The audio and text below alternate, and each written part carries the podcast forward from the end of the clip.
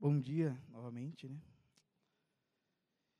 E quando eu me lembro quando Marcelo disparou na lista a imagem uns aos outros, a igreja que se autopastoreia tinha dois cafés, eu falei, é, né? Faz sentido, porque quantas das vezes nós nos encontramos uns com os outros ao redor da mesa?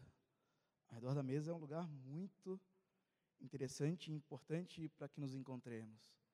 Nós só chamamos para nossa casa ou para nossa mesa as pessoas com as quais nós temos intimidade. E nós queremos é, dividir o pão e orar como Jesus orou, dizer que o pão é nosso, que o Pai é nosso. Esse é o nosso, o nosso princípio. E uns aos outros, é, nos fala sobre um Cristo que veio resgatar a humanidade. Ele é um, esse momento, essa série, é um tempo e espaço para que nós repensemos a nossa forma de ser gente, a nossa forma de sermos igreja, a nossa forma de sermos. Como somos? Decidimos que queremos ser uns aos outros. Ponto. E para isso, leio é, João 13, verso 34 e 35. Que foi primeiro texto que me veio à cabeça quando eu pensei em uns aos outros e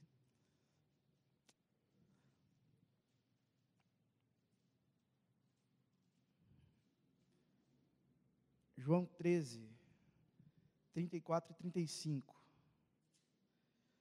Um novo mandamento dou a vocês: amem-se uns aos outros. Como eu amei vocês, vocês devem amar-se uns aos outros. Com isso, Todos saberão que vocês são meus discípulos, se vocês se amarem uns aos outros. Repetindo, Jesus está conversando com os discípulos, exceto Judas, que tinha saído de cena um pouquinho antes, depois a gente vai entender o porquê. Um novo mandamento dou a vocês: amem-se uns aos outros. Como eu os amei, vocês devem amar-se uns aos outros. Com isso, todos saberão que vocês são meus discípulos, se vocês se amarem uns aos outros. Nesse contexto, nesse texto, Jesus passava por um momento um tanto quanto conturbado. Era a semana da Páscoa, Jesus estava à mesa com seus discípulos, serviam o jantar, e enquanto o jantar era servido, é, Jesus falou assim: Ah, um de vocês vai me trair? E quando ele falou que um deles ia traí-lo, ele tomou um pão, deu para Judas, Judas saiu de cena. Essa é a saída de cena de Judas. Só que mesmo nesse momento conturbado, Jesus é, chama os discípulos para uma nova forma de ser, uma nova forma de ver a humanidade. Uma nova forma de ser, uma nova forma de ver o relacionamento com o próximo e com o outro. Ele inverte a lógica. A lógica anterior era a lógica como a lógica de Caim, do eu para mim mesmo. A lógica que existia e a lógica que existe dentro de nós, inclusive, se nós nos deixarmos levar, é uma lógica como a de Caim. Onde está seu irmão? Ah, Senhor, para. Pouco me importa, meu irmão. Eu estou aqui. Mas Jesus fala assim: não, não é assim, gente, que tem que ser. O que importa é que vivamos uns aos outros. Como bem dito na, na primeira mensagem desse, dessa série, como acontece na Trindade. A intenção é que sejamos é, e nos relacionemos como acontece na Trindade. Então, Jesus, diante de uma situação difícil, diante de uma, de uma, uma semana um tanto quanto complicada, é, ele continua deixando de pensar do eu para mim mesmo uns aos outros. E continua deixando é, esses ensinamentos para os seus discípulos. E esse chamamento para uma nova perspectiva, ele acontece porque existia uma antiga perspectiva. Como que as pessoas se relacionavam, como os homens se relacionavam, antes de Jesus chegar e falar assim, devemos nos relacionar uns aos outros. As pessoas se relacionavam aplicando a lei. Lembremos-nos, por exemplo, do episódio da mulher adúltera. Vamos apedrejá-la, é o que a lei diz. Lembremos de quando Jesus cura no sábado e o pessoal pergunta: Jesus, por que o Senhor está curando no sábado? Sábado não é dia de curar. Nós aplicamos a lei. Senhor, por que os seus discípulos não lavam a mão para comer? É lei. Porque nós não aplicamos a lei. E Jesus dá uma nova perspectiva para todas as leis que existiam. Desde o Sermão do Monte, Jesus vai ressignificando essa lei. Uma lei da, da justiça para uma lei do amor, uma lei da generosidade, como nós costumamos falar aqui. Antigamente era olho por olho, dente por dente. Jesus fala isso. Ouviste, ouviste o que foi dito, olho por olho, dente por dente. Mas porém vos digo, se alguém der um tapa num lado da sua face, dê o outro lado. Se alguém lhe pedir uma, a capa, dê também a túnica. Se alguém pedir para você caminhar um quilômetro, dê também, ande dois, três, quatro quilômetros com ele, quanto for preciso. Então nós vamos vendo um Jesus que, quando ele fala para nos amarmos uns aos outros, ou quando nós tentamos, como igreja, viver uns aos outros, nós vamos tentando inverter a nossa lógica, a lógica com que nós estamos acostumados a viver. Porque no mundo que nós vivemos, na sociedade que nós vivemos egoístas, ego, egocêntricos, nós vivemos o primeiro eu, o segundo eu, o terceiro eu também, e se sobrar, Deus cuida do resto. E deixar de se relacionar pela lei e começar a caminhar, a se relacionar pelo amor é um problema, é uma dificuldade. Porque para nós, seres humanos falhos e difíceis de lidar, o amor é um problema. Primeiro, porque Paulo mostra lá em 1 Coríntios, no capítulo 13, que é possível que façamos coisas boas sem amor. É possível ter tudo o que temos e doarmos aos pobres sem amar. É possível é, colocarmos à disposição das pessoas os nossos talentos sem amá-los. E Paulo fala que sem o amor nada adianta. Não adianta ser generoso, não adianta ser talentoso, se não houver o amor. Essa é a premissa de Paulo. E Paulo também nos mostra, no mesmo texto, na continuação do texto, que o amor tudo crê, tudo suporta, tudo espera e tudo sofre. Eu, Mike, eu não consigo entender que crer, esperar, suportar e sofrer são coisas muito legais e boas. Assim. Adoro sofrer. Não, não gosto. É... O amor tem características que são um pouco menos romanceadas do que quando nós falamos, às vezes, do que nós aprendemos nos filmes e na, e na, e na caminhada desde pequenos. O amor tem a capacidade de nos fazer sofrer, nos fazer suportar, nos fazer esperar. Se alguém que nós amamos fala alguma coisa, nosso dia foi lindo. Se alguém que nós amamos fala alguma coisa dura para nós no final do nosso dia, o nosso dia acaba. As pessoas que nos amam e que nós amamos conseguem acabar com o nosso dia, mesmo sem querer, em cinco minutos. Porque o amor tem essa capacidade de nos envolver por completo. Porque mesmo o amor não sendo é, tão romanceado e tão maravilhoso para se viver e para se escolher viver, o amor é a nossa vocação e nós somos vocacionados a amar. Porque nós só conseguiremos viver aquilo que Cristo quer que nós vivamos se nós conseguirmos amar uns aos outros. O outro problema do amor e do amar é que o amor não tem, é, é que não é possível terceirizar o amor. Nós não conseguimos terceirizar o amor. Amar é uma escolha de quem ama. Amar é uma escolha de quem ama, e isso acaba com todos os nossos poréns, os nossos mais, os nossos porquês que nós poderíamos utilizar. Porque só eu posso escolher amar. É, não tem como a gente falar assim, ah, eu não amo porque fulano não faz tal coisa. Eu queria amar aquele camarada, mas eu não consigo. Mas porque ele me fez alguma coisa, porque ele me Esses são, e diante disso nós temos alguns exemplos de, de relacionamentos que são quebrados unilateralmente. Algumas pessoas chegam e falam assim: Puxa, acabou meu relacionamento. Mas por quê? Falam assim: Eu não sei, eu não fiz nada para que isso acabasse. Aí eu penso comigo, falo, de fato, às vezes a gente não faz nada para que um relacionamento acabe. Porque não há nada que nós possamos fazer para que alguém nos ame mais ou nos ame menos, porque o amor não é uma decisão minha. O amor não é uma escolha minha, o amor é uma decisão. O amor a mim é uma escolha de quem me ama. Vocês que são pais e mães sabem disso, bem melhor do que eu. Independente do que seu filho faça, seja bom ou seja ruim, você continua amando da mesma forma. Porque o amar não é uma escolha do que seu filho faz para você. é um, algo que vai de você para o seu filho.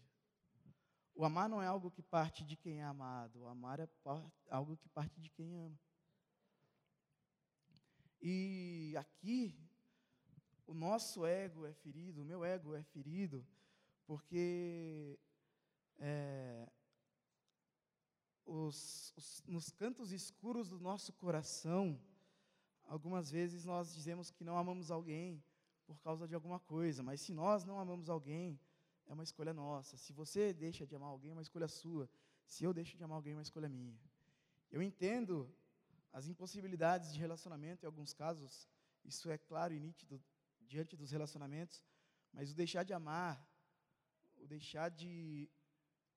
é uma escolha minha, uma escolha sua. Viver uma vida uns aos outros depende de mim e de todos os eus que estão aqui reunidos. Viver uma vida uns aos outros depende de mim, depende de você, é uma escolha nossa. A gente precisa entender e precisa chegar a ponto de, de compreender que o amar é uma escolha de quem ama. Porque se nós não amarmos, e se o amar não, não for uma escolha de quem ama, nós vamos conseguir nos desvencilhar uns aos outros com, uma, com muita facilidade. Nós vamos conseguir chegar para Deus e falar assim: meu irmão, mas meu irmão fez alguma coisa que eu não gostei que ele fizesse, então eu não me importo com ele mais.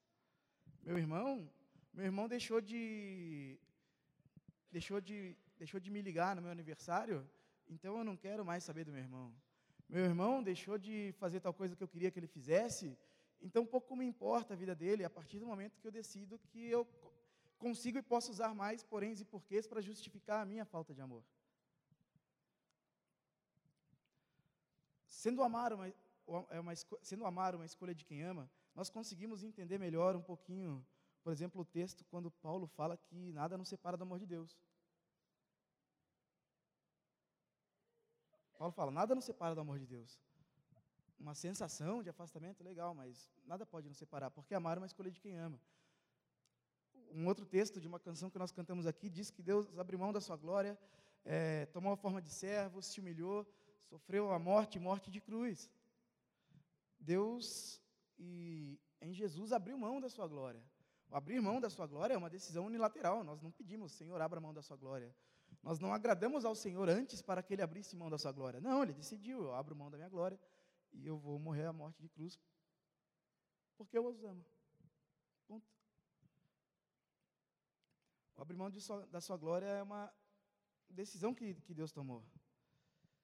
Por exemplo, é, falando sobre pais e filhos novamente, a história do filho pródigo. Quando nós lemos a história do filho pródigo, o filho ensaia um discurso para falar: Pai, eu pequei contra os céus e contra ti, eu não sou digno de ser chamado teu filho, quero que o Senhor me faça como um dos teus empregados. E quando o filho aponta na casa, o pai corre e o abraça.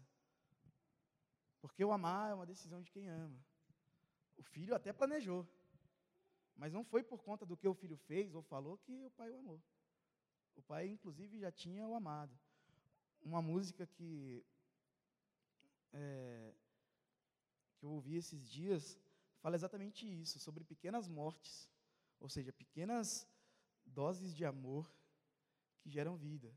Assim como a semente que não morre e não brota, a canção começa falando sobre a mãe que acorda às quatro horas da manhã para amamentar o seu bebê. Provavelmente não seja muito não seja motivo de felicidade para as mães acordar às quatro horas da manhã. Mas alimentar o seu bebê gera vida. Naquele que consegue perdoar antes mesmo de ser de que se peça o perdão. Às vezes não é fácil perdoar, mas é não é necessário como a história do filho pródigo mostra que se espere pedir perdão, porque o amar é uma decisão de quem ama. Então, o próprio Cristo, amante, lavou os pés de todos os discípulos. Antes dessa fala, a partir do verso 31, que Jesus começa a discursar, Judas estava em cena.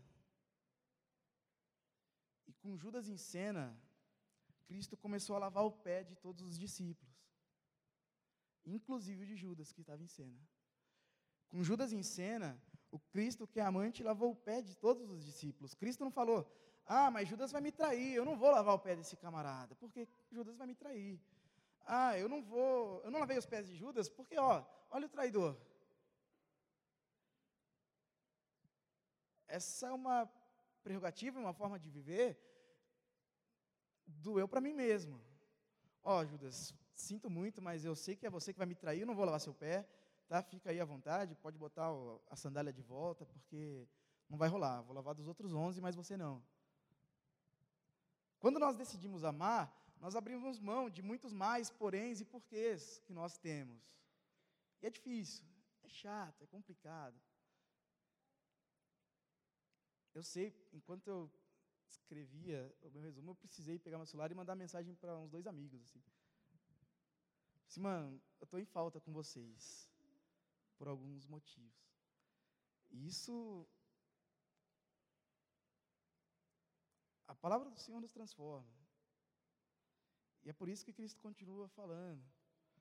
O Cristo, que é amante, ele muda o padrão com o qual ele, ele próprio dizia que era para amar o próximo. No começo do texto, no começo do Evangelho, ele fala: Ah, ame ao próximo como a si mesmo. Ame ao próximo como a si mesmo. Nesse texto, ele é um pouco mais enfático. Ele fala assim: Como eu vos amei, vocês devem amar uns aos outros. Como eu vos amei. E o que é amar uns aos outros como Cristo nos ama, se não ao ponto de pequenas mortes que gerem vida? O que é amar ao próximo como Cristo nos ama, se não com a possibilidade de nós abrirmos mãos dos nossos mas, porquês, poréns, entretanto? Porque é assim que Cristo nos ama. Cristo poderia ter falado, Michael, ah, mas não vai rolar. Por ele não.